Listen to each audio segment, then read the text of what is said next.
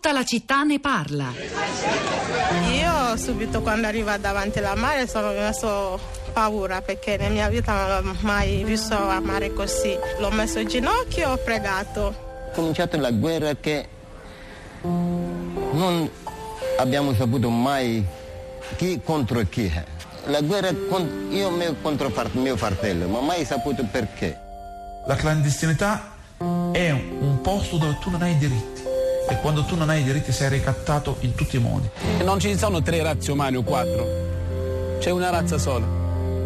Io credo di essere una risorsa per Mazara, perché alla fine sto rispettando il mio lavoro. È stata una, una, una cosa positiva venire qui. Nel mio paese non sarei riuscita a fare quello che eh, sono riuscita a fare qui. L'immigrato è visto come un ladro, eh, un assassino, uno che ti ruba il lavoro. Eh, magari non è visto come una fonte di ricchezza. E non è facile partire, non è facile lasciare il suo proprio paese, dove sei nato, degli amici, dei parenti, tutto legato alla tua terra.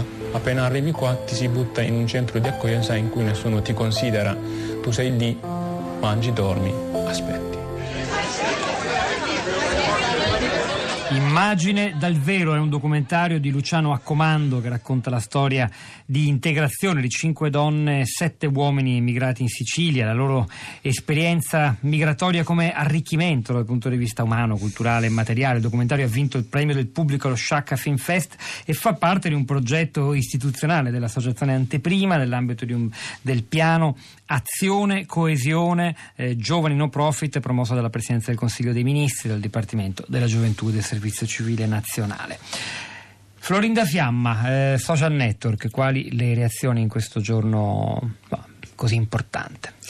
Pietro, buongiorno, buongiorno alle ascoltatrici e agli ascoltatori. L'hashtag più usato questa mattina su Twitter è proprio tre ottobre. Eh, abbiamo ricevuto diversi, eh, diversi tweet, ve ne leggo un paio. Quello di Alfredo: chiamami col mio nome, solo quando i quindicimila morti nel Mediterraneo avranno un nome, il loro cammino avrà un senso pieno.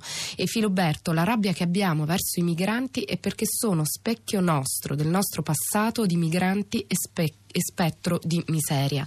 Invece ehm, ci spostiamo sulla nostra pagina Facebook, la pagina della città di Radio tre, dove abbiamo eh, ricevuto decine e decine di commenti anche polemici. Inizio proprio con uno eh, di quelli che polemizzano con noi e con questa giornata. C'è Roberto che ci scrive: cos'è che può farci sentire meglio senza fare niente? Una bella giornata nazionale in memoria delle vittime dell'immigrazione.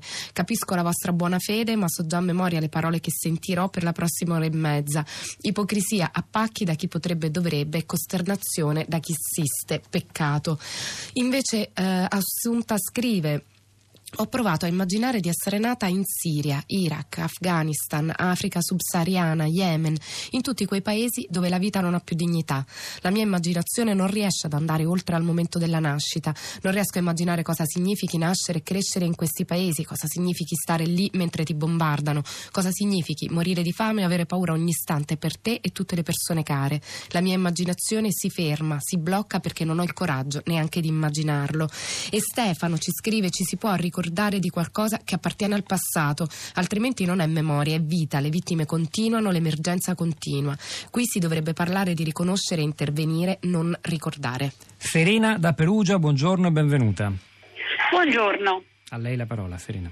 Io pongo una, ho posto una domanda, che è una domanda vera, non retorica. Non capisco perché anche da parte dei cosiddetti umanitari, uso il termine non in, termini, non in senso polemico ma vero, cioè chi si pone il problema che fare, per esempio, perché non viene mai esaminata un'altra possibilità di evitare le morti.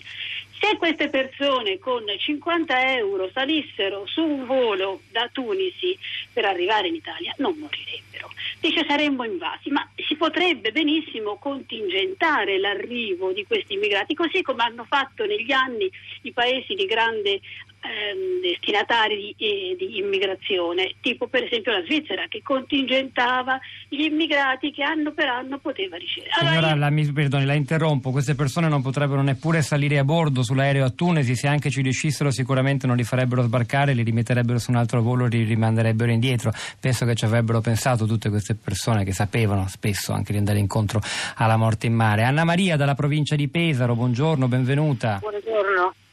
Io volevo dire, io sono nata ad Addis Abeba durante la guerra nel quaranta, noi abbiamo invaso quel paese, quindi abbiamo contribuito anche noi italiani a quello che sta accadendo oggi. Ho vissuto nel dopoguerra, nel primo dopoguerra a Torpignattara, in una casetta addosso all'acquedotto che è ancora lì, e volevo re- fare tutti i miei auguri ai ragazzi di Torpignattara. Alla piccola orchestra di Torpignattara. Esatto.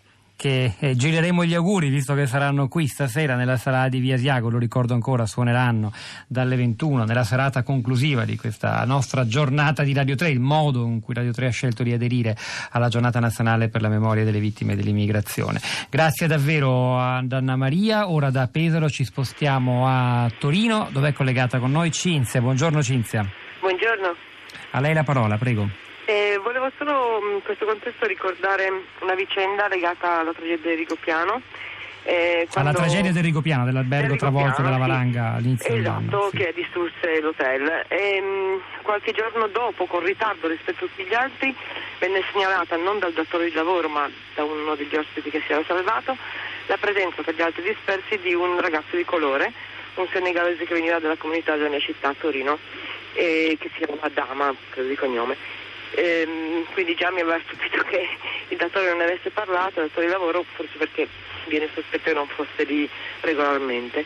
Tra gli altri mh, def- morti venne ritrovato anche lui e mh, venne riportato a Torino, e qualche giorno dopo sul cronaca locale, non ricordo se della Repubblica o della Stampa, c'era un trafiletto che diceva che eh, dopo aver fatto una cerimonia funebre il corpo era stato restituito alla famiglia, in questo caso fortunatamente, ma a spese con una colletta mh, della comunità senegalese di Torino.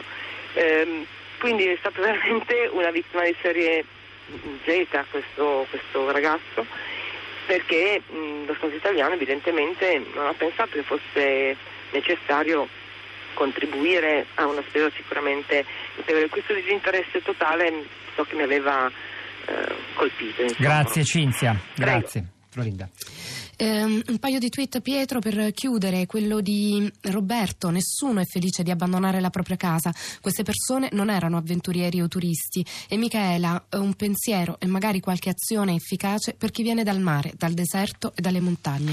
Il, l'accoglienza deve essere garantita non solo a chi fugge dalle guerre ma anche ai migranti che fuggono dalla povertà e dalla fame. Questo in sostanza prevede l'articolo dieci della Costituzione, secondo il Presidente del Senato Pietro Grasso, che sta parlando in questo momento a Lampedusa in questo tre ottobre, che continua qui a Radio tre con una puntata di Radio tre Mondo che ospiterà un documentario di Roberto Zichitella su Rondine, la cittadella della pace eh, di Arezzo. Poi la giornata continuerà eh, con la ricostruzione del naufragio eh, di Lampedusa del tre ottobre duemilatredici. Noi invece ci fermiamo qui. Eh, alla parte tecnica questa mattina c'era Fiore Riborio, al suo fianco in regia Piero Pugliese, a questi microfoni Pietro del Soldà e Florinda Fiamma, al di là del vetro Cristina Faloci, Sara Sansi, la nostra curatrice Cristiana Castellotti, che vi salutano. Ci risentiamo domani mattina alle dieci.